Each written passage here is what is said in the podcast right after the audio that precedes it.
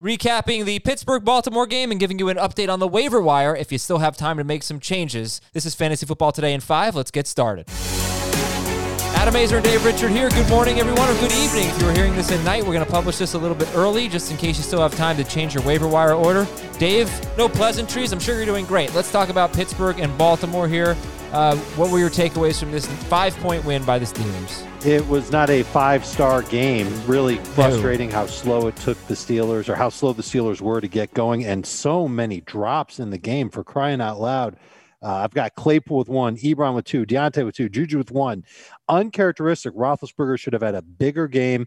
Benny Snell was okay, I guess. You know, 93 total yards. I think it's just okay. And then for the Ravens, look, they were shorthanded to begin with.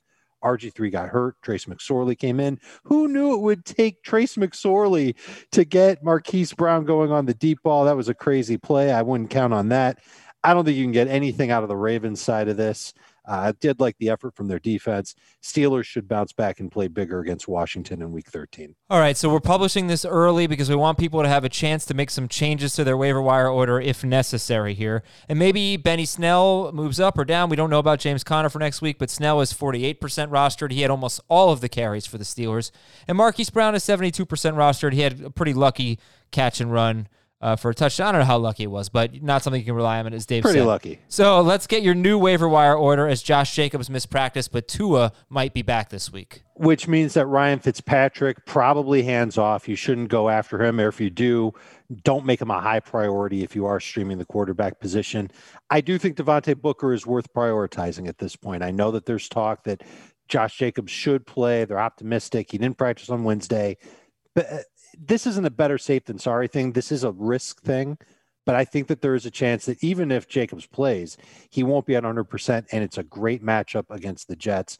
So Booker is someone that I'd go after first. Snell would be somebody that I would go after, although I would agree that if James Conner is back next week, Snell's meaningless. Deebo Samuel obviously should be somebody. He's the safest guy to go and pick up if you can find him off the waiver wire.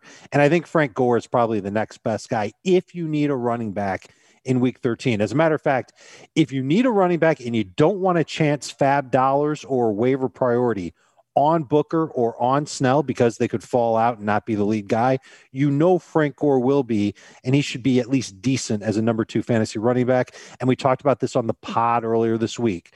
Cam Akers, fantastic stash. If your team is headed to the playoffs and Cam Akers is on your waiver wire, go get him, pick him up, put him on your bench, see what happens. I do think he does have a chance to be a difference maker for your fantasy team. What about Kyle Rudolph? Because Irv Smith did not practice, but Adam Thielen is expected back.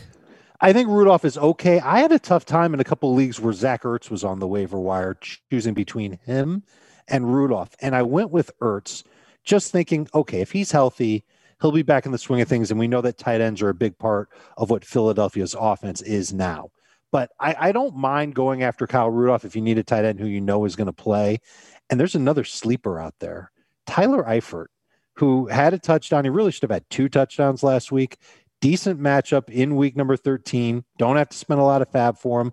A lot of people aren't looking for him, but I think he's got a chance to come through again as a touchdown or bust tight end.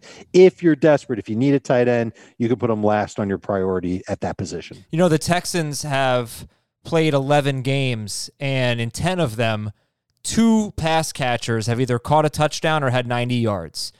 So there's a vacancy there. So keep an eye on Keke Coutee. I know he's available in almost every league, and Jordan Akins could be another one who steps up there. Let me let me give you one more. Isaiah Coulter, who's a rookie for them, should get an opportunity to play.